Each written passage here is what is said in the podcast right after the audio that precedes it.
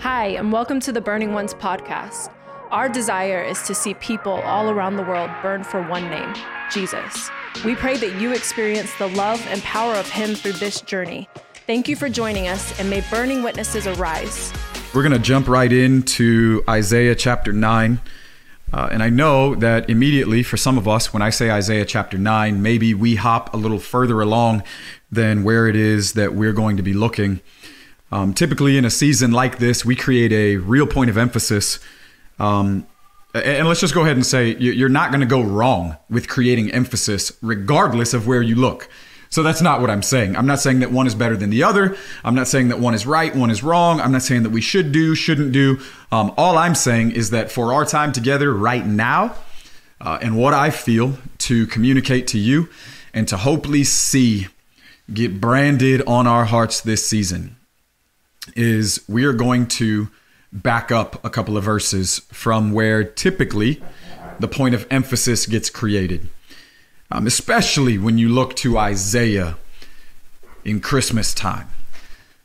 Right? When you look to Isaiah in any time. But like I said, the Advent season, the season of incarnation, the season when we are specially reminded uh, th- there are certain time periods and seasons over the course of the year where our attention adjusts. It's not that these things aren't real to us at all times. They are real to us at all times.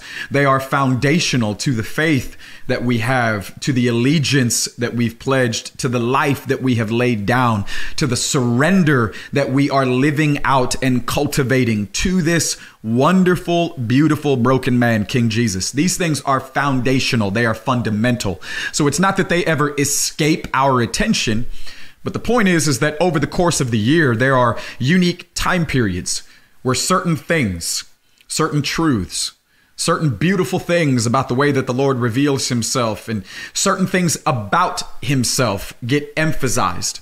Uh, and this is one of those seasons. Christmas season, um, for some, uh, I know that this is going to be devastating. It's not about Christmas trees. It's not about Santa Claus costumes. Um, even if they get voted best costume at a costume party, it's not about Santa Claus costumes. Um, it's not about it's not about any of these things. Um, and if you have little children around, I, I won't tell them that you, know the deal with Santa Claus uh, for whoever you may be watching with. We will just keep that. Um, but in Isaiah chapter nine, we find something that is it's really beautiful. Um, it's really beautiful. This Advent season, you know, Advent can be defined as God's appearing, His coming, um, Him being revealed. And we know that to be, obviously, what we have deemed to be the Christmas story, which is the moment of incarnation. Right? Mary has this beautiful this crazy encounter with Gabriel when Gabriel comes. And she's really perplexed. She's confused. She's overwhelmed. Like, yo, hold on. Like, man, I know that this encounter is real. I know um, that, that I'm in a moment of divine interaction, intersection. God is releasing details of divine design. These are things that are bound up in the heart of God for my life. So she doesn't ultimately reject it, um, but but she's she's puzzled for sure, as as any of us would be. Um, and you realize that there are times when God comes, messengers come and by messengers, I, I mean, as in Mary's case, there's an angelic intersection. Right? Hebrews 1 aren't angels, ministering spirits sent to assist those right who are going to inherit salvation. Um, Daniel says I was praying, a man flew in the window. I wasn't really, you know, that shook by it. I had seen him in a vision before. Gabriel had come. Hey, I heard you the first day you started praying. Um, he says God heard you. And the Father gave me instructions to come and to bring you insight. I've been bound up in the heavens. There's been powers. There's been a wrestling with principalities. Um, you know, you were here fasting and praying, believing, contending. Uh, thank God that you were continuing on. Uh, there was a release in the heavens. I've come to bring you insight, understanding pertaining to the things that you're confused about that God has revealed to you. And Mary is, she's caught up in this moment. And Gabriel says to her, Don't worry, God's going to overshadow you. Says he's going to overshadow you. The power of the Most High, the power of Yahweh will overshadow you. And he will birth within you his desires a holy seed, a baby boy. And you are to give him the name Jesus because he will be a deliverer and he will save his people. God has come with a solution to the chaos. God has come with an answer to the current of wickedness. God is providing an answer. He is providing breakthrough. But it's not just a what, it's a who. And the who is not just anybody, but it is God Himself. God is releasing the solution by revealing Himself in a way that humanity had not yet seen him, known him, and quite honestly had a difficult time receiving him and embracing him with the way that he had chosen to come. And this is what we're going to read in Isaiah chapter 9.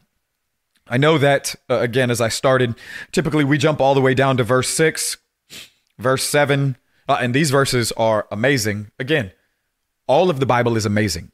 So we're not trying to make it sound like one part is more important than the other. Verses 6 and 7 For a child will be born to us, and a son will be given to us, and the government will rest on his shoulders, and his name will be called Wonderful, Counselor, Mighty God, Eternal Father, Prince of Peace. And there will be no end to the increase of his government or of his peace. Man. On the throne of David and over his kingdom to establish it and to uphold it with justice and righteousness from then on and forever. For the zeal of the Lord of hosts will accomplish this. That's six and seven. Amazing. Praise God. Let's back it up to verses one and two, which is where we're going to just take a couple of moments. We're going to look at these verses and quite possibly consider a thought that maybe has not yet found itself into our Christmas season because of all of the other things that have gained access to our attention and have put a demand on us seeing them and hearing them. Starting in verse 1, Isaiah says, But there will be no more gloom for her who was in anguish. In earlier times, he treated the land of Zebulun and the land of Naphtali with contempt. But later on, he shall make it glorious. By way of the sea, on the other side of the Jordan, the Galilee of the Gentiles. The people who walk in darkness will see a great light. And those who live in a dark land, the light will shine on them. Listen to that again. The people who walk in darkness, they will see a great light. And those who live in a dark land, the light will shine on them. In this Christmas season, as we always are, we are beautifully reminded that God has come, that He's come to us, that He's chosen to insert Himself in the story of humanity in a very unique way.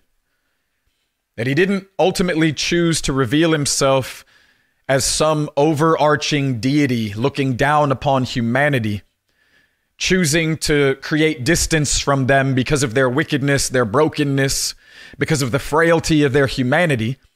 No, no, this is not what God did. God didn't choose in order to shame us by revealing how awesome and mighty and holy and beautiful and powerful and perfect He was. No, this isn't what He did. He didn't attempt to just condemn us by way of putting the mirror up in front of us and constantly pointing the finger into all of our sorrows and the depths of our suffering. And what all of us deep down on the inside already realize. What is it that we already realize? Uh, we already realize what it is that I realized in the moments before I had my time when Jesus came to me. You see, I would walk the streets late at night when, now this is years ago, this is 20 plus years ago. Um, walk the streets late at night, wasted out of my mind, drug addicted, um, in and out of jail, on and on. There are places where my testimony is. Uh, I share it frequently um, because I believe that God is revealed in the midst of it. Um, and you should believe that about your testimony too.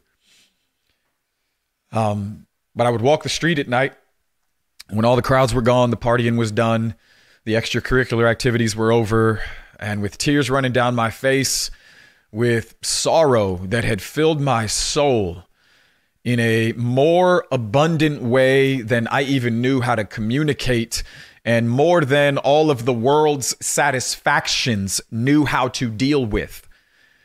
And I would look up into the sky and I would say things like, Man, I don't know if you or who or what is even out there. And I would say, But I've heard people talk about you. I've heard them say things about you, but I don't even know if you're real.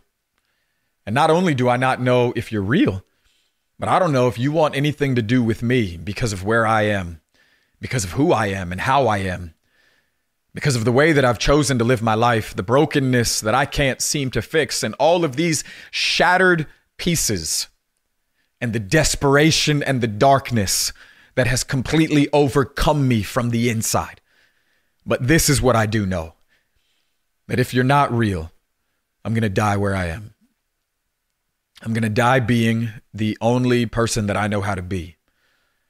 I'm going to die in this dark hole because I want to be different. I want to change. I want to believe that there's hope and that there's a future. Um, but this is what I do know is that I don't have the power to change. And so if you're not really out there and if the way that I've heard people talk about you is not really true, then I have nothing. You see, it was months and months that this was the story, the conversation, the ongoing dialogue that had filled my heart. You see, what I didn't know is that I was praying. What I didn't know is that I was crying out to God. What I didn't understand is that I was seeking because the Lord had already drawn near to me and I just didn't realize it. But this is what Isaiah is communicating to us. Isaiah says that it'll be those who live in darkness, those who dwell in darkness, those who occupy dark, broken places. He says, Those who live in a dark land, they're the ones that are going to see a bright light. Those who feel like their lot is suffering and trial and tribulation and persecution and problems. The dark hour of the soul, the dark night of the soul. It's to those that Isaiah is prophesying to. It's to those who already realize their brokenness. They already realize their hopelessness. Right? N- not many of us need somebody to come along with a megaphone and to piggyback the way that we already feel about ourselves. I didn't need somebody in that season to remind me why I was going to hell, although there were many street preachers that did. I didn't need somebody conversationally as I bumped into them wherever it was that I would have been doing the things that I was doing to continue to echo what was already screaming loudly on the inside of my soul. You're not worth it. You're not worth it. You're going to die. There's a place for people like you. Those who die without the knowledge of God and an allegiance that have been pledged to his son, Jesus, as king. There's a place for people like you. I already knew that. I didn't have to wait to go to hell. I was already living in it. I didn't need somebody to piggyback the conversation that was already happening in my heart. But you see that that's not what Isaiah is doing. When I read these verses, that, that's not what he's doing. And I'm not saying that there's not different moments where in the truth we are confronted with who we are and how we are, and that there's not moments where we've yielded to demonic inspiration and agenda and all of these types of things, that there's not moments when we're bound and we're captive and we become prisoners, whether it be to a demonic ideology, whether it be to real practices and the cultivation of certain things like witchcraft and black magic and occultism and uh, voodoo and, and all of these things. I get all of that. I, I, I get all of that. But listen to what Isaiah says. The people who walk in darkness, they're going to see a bright light. Paul saw a bright light, but Paul was living in self righteousness. Paul saw a bright light. Paul thought he was the man. Paul thought he was upholding all the standards. Paul thought he had it all together. Paul was zealous. Paul was a Pharisee of the Pharisees. Paul was one that excelled above all of his contemporaries and felt like he was in the way. And he was. He was in the way. And a bright light shined. And Jesus came to him and revealed himself. And Paul recognized the depths of his brokenness. You see, sometimes it's in the bright light of the coming of Christ where we can see clearly, where we can begin to understand where we are against where it is that God desires for us to be. You see, it's the enemy who comes to steal, to kill, and to destroy. We know that, John 10 10. You see, the enemy has a way of promising us life, but it leads to death. The enemy has a way of promising us things that they sound good, they feel good, they satisfy in an immediate way. But that's the only way that it could satisfy is in an immediate way, because in an ultimate concern, it leads to death. He promises you the things right now, right away, that you think you want most, that at times you feel you should have. And the world has all of its glistening lights. The world has all of its attractions, all of its persuasions. The world has a bunch of conversations in order to lead us into things that should make us believe that they will satisfy us. But God says sin is pleasurable for a season. And the enemy has a way of dangling carrots out in front of us and getting us to chase things that in a momentary way, it feels like it satisfies. It feels like it gives us life. But in the end, it leads to death. Listen to that. He promises you life, but it leads to death. Jesus, on the other hand, is attempting to put to death things in you so that he can lead you to life. You see, what we realize in this season is that God has inserted himself into the story of humanity, not in a way that's condemning or shameful, not in a way that reveals his superiority, although it does. He lived a perfect life, a sinless life. He is the spotless lamb, no blemish, no wrinkle. He is the perfect offering, the sacrifice, the high priest. He made atonement, he satisfied it for humanity. We get that. But he came and he didn't just come, he came as a man. He entered into the human story by entering into humanity. God chose to put on human flesh. And I know that in this season, there's a lot of things that tend to distract us. Um, maybe your love language or one of your love languages is gifts, right? We understand love languages, and you know Gary Chapman, he's the man, and you know all of that. Um, so we understand one of the love languages is gifts. And in this season, especially, there's a lot of heightened attention on gifts, material things, right? We, we tend to value and weigh things and create different lists of priorities and, you know, things that we've been desiring and hoping for and, you know, yada, yada, yada, on and on. Um, but the thing that we should remember materially in this season is not all of those peripheral materialistic things but it's that God became a material thing. He became a man. And he joined in on the journey of humanity.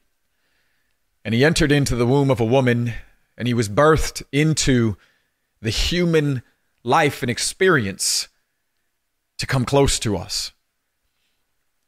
You see, the love that Jesus has for us, it severed the distance that existed between us.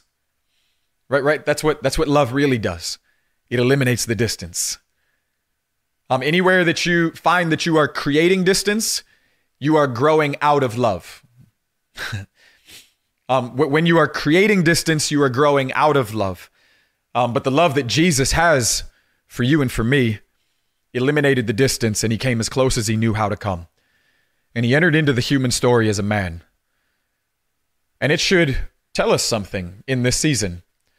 Uh, because for many of us, one of the ways that we would talk about this year, especially 2020, is we would say that 2020 has been a mess.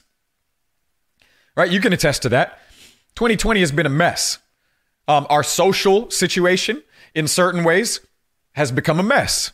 Our economic situation, in certain ways, has become a mess our political scenario, in a lot of ways, has become a mess. Our governmental structures and nations and nation against nation and uprising and agendas and corruption and all of these things, um, it always has been a mess, but there's been a heightened way that certain things have been highlighted over the course of this year that it's a mess. Uh, but maybe that's also the way that this season tends to remind us about our own family life. Maybe the way that we think about our family life in this season. Because I get it. In this season, there's Hallmark movies, right? Everything has a happy ending, right? Every love story goes the right way, right? All of every child's desire in the Hallmark movies, always in the end, right? Ends up getting fulfilled. I, I get all of that. Hallmark, cool for those of us who dig Hallmark movies like Steve. Um, I did that for him. Um, but for some of us, th- that's not our real life. ah. He, he's been saying that I've been telling people that he likes Hallmark movies, and I have not been doing that. So I figured if he was going to say that about me, I might as well do that. So at least now it's true. But for some of us, we're not living in a Hallmark movie. And for some of us, it's a whole lot easier to forget about and to try to bury to try to sweep it under the rug of our heart and our life, the chaos, the trouble, the trauma that floods our family dynamics. Um, but holidays have a unique way of reminding us. Holidays have a unique way of continuing to reveal to us the depths of brokenness sometimes that fills even our own personal life as it relates to maybe our house, family, extended friends, so on and so on. So maybe we don't have to look at the rest of the world's woes and all of society's issues in order to create the mess right? Maybe sometimes that's not even necessarily the mess that gets to us the most. Maybe it's the mess that floods our own family and the contending for the darkness, the brokenness, the sense of God's desires being realized and us being aware that there are certain things that we are still contending for that are just not right. Um, because we all know that in this season, there are a lot of people that hide behind a smile they hide behind Christmas music, they hide behind gifts and parties and things of that nature, but there is a suffering that fills the soul. You know, it's what's always been beautiful to me about the story of the woman with the issue of blood. Right? We find that, uh, I believe it's Matthew 9 and Mark 5 and Luke 8. Um, but we always find where Jesus says to her, Your faith has made you whole. Yes. But he also says to her, be set free from your suffering.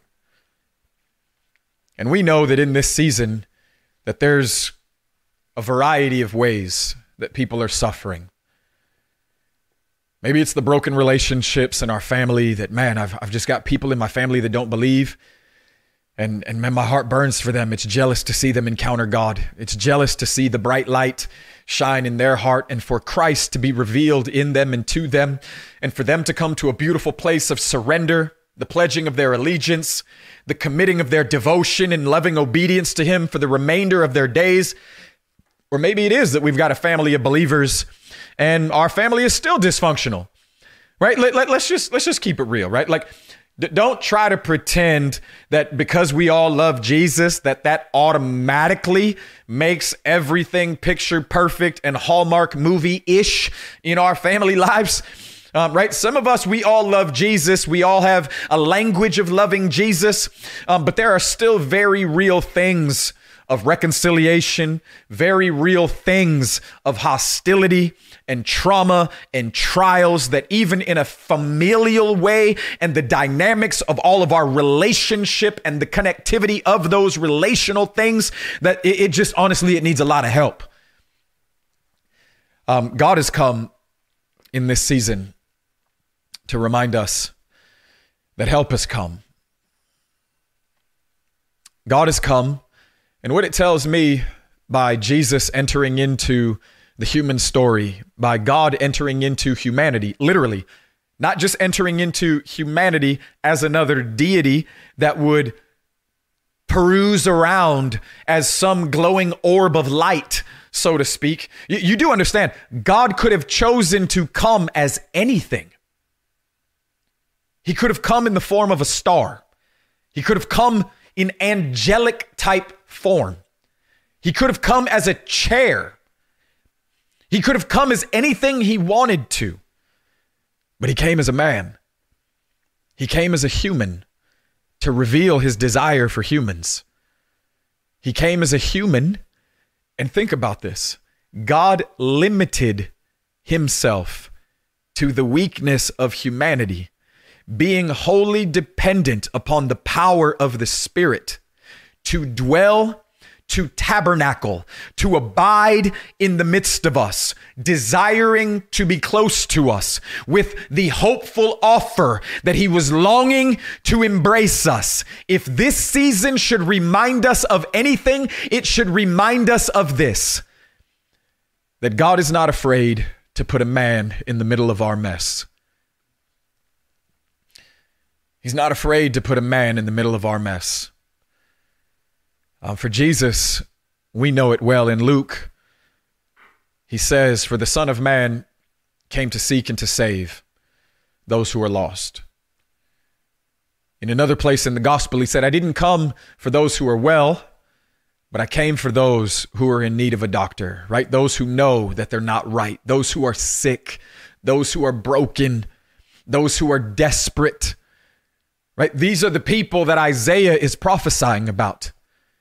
And I want to encourage you in this season that if you feel like you're living through an experience that doesn't necessarily match the Christmas card expectations of what this season is always supposed to look like and feel like, that it is not right for us to continue to live in pretense and to pretend and to attempt to persuade people that we're actually doing better than we are in real time.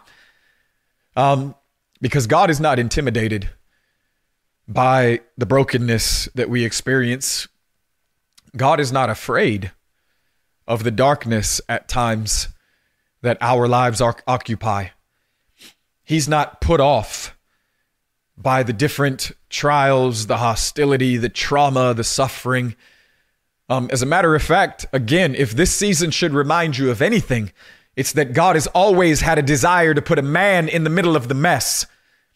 And Jesus came and he didn't just come and hover above us, but he came down and he walked among us.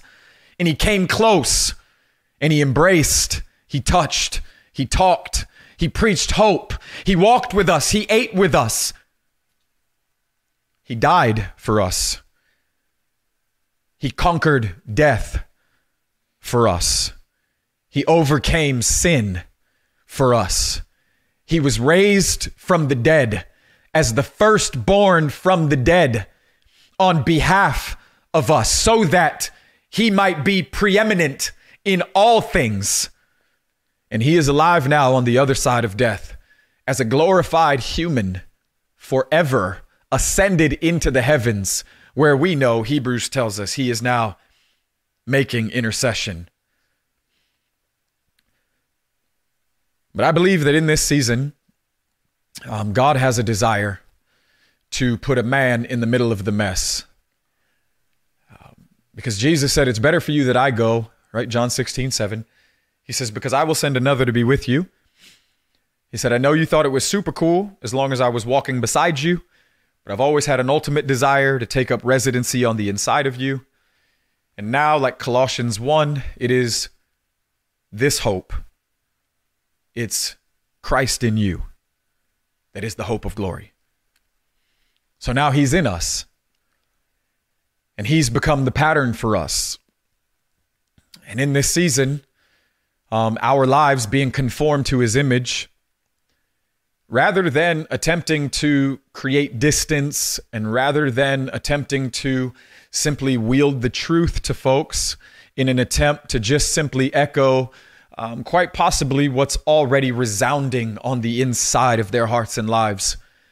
I believe that God has a desire to put a man in the middle of the mess. And maybe that's you.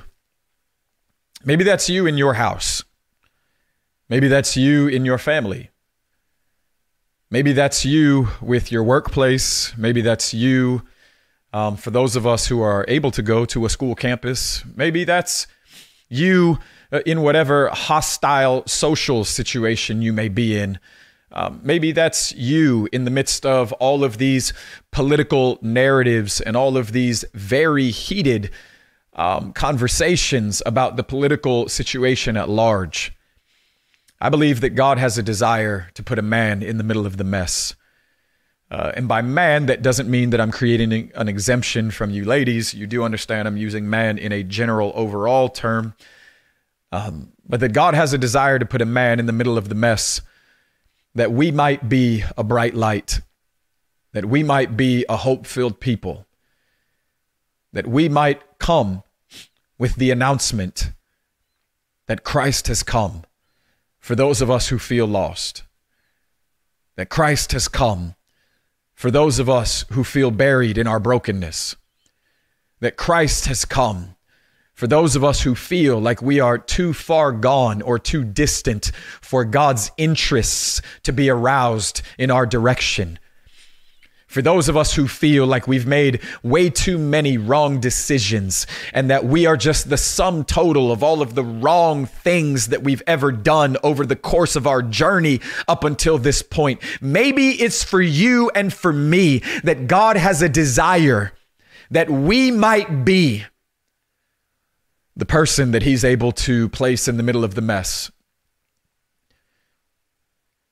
Maybe it's just that that God has a hope, that maybe what He's done for us, He can now use us as a, another entry point into the world and the world's experience, the journey that humanity is on, in order to be a preacher of hope, in order to be a beacon of bright light, in order to be that light tower, that city on a hill that person who's set apart, but not just set apart because you're creating distance, but you're set apart in a way that it actually creates hope and it begets hope.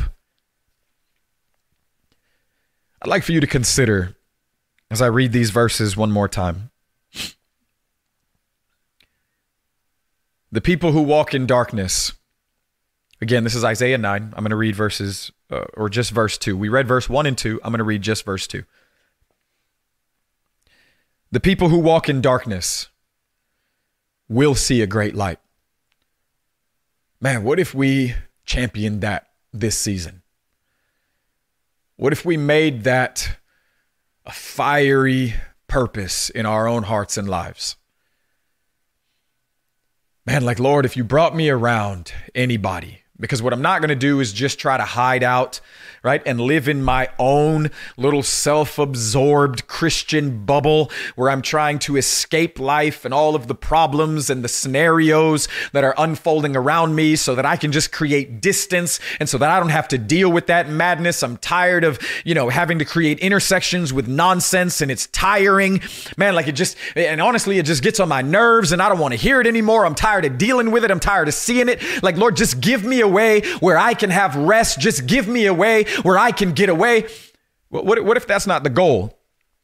Man, praise God that Jesus didn't remain in a perfect place because he didn't want to deal with a broken place. Um, he could have remained in a perfect place had he chosen to not want to deal with a broken place and the broken pieces. Um, praise God that he's not like us. Right? Praise God that his thoughts are not our thoughts, his ways are not our ways. Uh, we get that, but we don't even get to create excuses or exemptions because of that, because it'd be one thing if God only and always remained on the outside of us. But this is where the excuses, um, it's where they get clipped, it's where the exemptions get severed. Uh, God doesn't only exist on the outside of us, He's alive on the inside of us. It's Christ in you. That's the hope of glory. Um, you see, it's Christ in you that's able to give real power and real grace to allow you to insert yourself once again into those chaotic, broken moments and places. You see, it's Christ in you that fuels your desire because you've delighted yourself in the Lord. And when He's become all things to you, all things that fill his heart fill your heart because he's become everything. So anything that's in us is because he is in us. And when he is in us, it also means that he's no longer only on the outside of us. And so, those who walk in darkness, they will see a great light. Thank you, Jesus, for not just enjoying the comforts of heaven and choosing that because of your comforts and luxuries, you were going to be unwilling to enter into what looked like the dark, broken uncertainty of humanity. But you came to be with us. You joined us on the journey. You came close. You preached hope. You healed. You delivered. You restored. You raised from the dead. You worked miracles and you multiplied to those who had need. Thank you for coming and being a bright light. Man, I, am really praying that as we continue through this season, that we would consider the way that we posture our lives and the way that we look to interact with scenarios and circumstances and people, and that we would understand that there is still a great jealousy that God has to come close to the brokenness that is alive and resides on the inside of humanity. He loves his people. And he loves his people so much that he's willing to eliminate the distance in hopes that he can touch them, restore them, speak to them, embrace them, give them hope, deliver them, raise them up, um, and ultimately be everything to them and put to death in them the works of the enemy, the deeds of darkness, the corruption of sin, that again, in an immediate way, promises to satisfy and lead to life, but only brings us to death. But that Jesus has overcome sin, he's defeated death because he desired that we would be able to be alive with him forever on the other side of the grave. Praise God forever that he has joined us on the journey. He has come into our story. He is a man forever glorified in the heavens, and not just any man, but he is the God man. And those who live in a dark land, the light will shine on them. And I wonder who in this season is living in darkness and they just they just need somebody.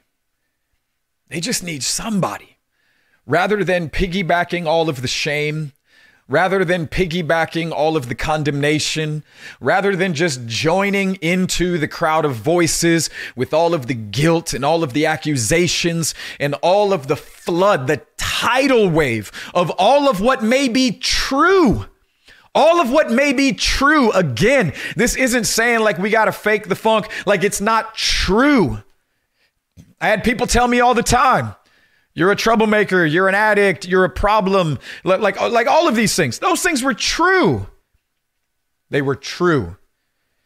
But I wonder, uh, well, let me first just say that's not, that's not what did it for me. Right? That's not what it says. That's not what the scripture says. It's the kindness of God that leads men to repentance. It's his tenderness. It's his kindness you see, if Jesus becoming a man tells us anything, Hebrews tells us that he's able to sympathize with those that come to him because he has shared in our humanity. Therefore, he has bore our weaknesses. He understands the frailty of humanity. He understands the challenges, the trials. He understands for being tempted in every way, though perfect, because he was without sin. He understands. And it's why he is the ultimate high priest. It's why he is the mediator between God and man. It's why. And I wonder who in this season just needs somebody, anybody, somewhere to shine a bright light on them. To say, I know that's the way you're living, but that's not who you are. I know that's the way you've always been, but it doesn't have to be the way that you remain. There's hope because God has come to us. There's hope for the human story and for the human condition, right? Because as we've said, our hope is not found in suppression. Our hope is found in transformation. This is the hope that Jesus has brought in the power of the gospel, the wisdom of the cross, the shedding of his blood, the creation of a new community, the expression of one new man, a new people, a new version of human. This is being conformed to his image. It's not suppression, it's transformation. And this is where we find hope. God has not just come to empower suppression in our lives, where we can pretend like we have it all together, where we can pretend like our lives are Christmas card perfect, where we can pretend like we're living some fairy tale Hallmark movie, like we can pretend like all of the Instagram highlight reel of our lives are the only things happening about our lives. We're not supposed to be living in pretense. God has come with a message of transformation. I understand that's where you are. And that's why I've come. I understand that's where you are. And that's why I've come.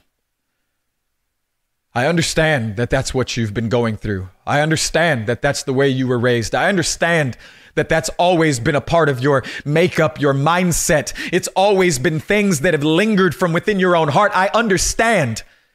And that's exactly why I've come. For a child will be born to us, and a son will be given to us. And the government will rest on his shoulders, and his name will be called Wonderful Counselor. I'm praying that in this season you would cast your burdens upon the Lord. I'm praying that in this season you would help others to cast their burdens upon the Lord. Mighty God, Eternal Father, Prince of Peace. And there will be no end to the increase of his government or of peace. On the throne of David and over his kingdom, to establish it and to uphold it with justice and righteousness from then on and forever. The zeal of the Lord of hosts will accomplish this. Man, may the zeal of the Lord of hosts accomplish this in this season. Um, we're going to take a moment and we're going to pray. And, and I'm going to pray very specifically for all of the family things. Um, and if if your family is perfect, then maybe maybe you don't need me to pray for you um, but mine's not. And there are things that I'm really believing for and longing to see God do. And so rather than um, suppressing those things and just trying to do my best, I'm longing for God to transform those things. I'm longing for Him to transform those things. Um, and if it be that I am to be the man in the middle of the mess, um, as a preacher of hope, as a bright light, um, and, I, and I, again, it's not me, but it's Christ in me. That's the hope of glory. I can't change anybody. There's no amount of shaming, there's no amount of condemning, there's no amount of attempting to convince um, that's ever going to do it in a sustainable way. It's got to be that they see this beautiful man, that they see the Christ. Um, it's Jesus that saves. It's Jesus that transforms. It's Jesus that delivers. It's Jesus that redeems. It's Jesus it's Jesus. That's the whole point. The whole point is it's Jesus. And I'm going to pray for your family that in this season, Jesus would be revealed. Um, that he would be revealed, and that quite possibly he would be revealed through you in the way that God would use you this season in order for that bright light to be able to shine. And that he would use you as the man in the middle of the mess to draw close, to come near.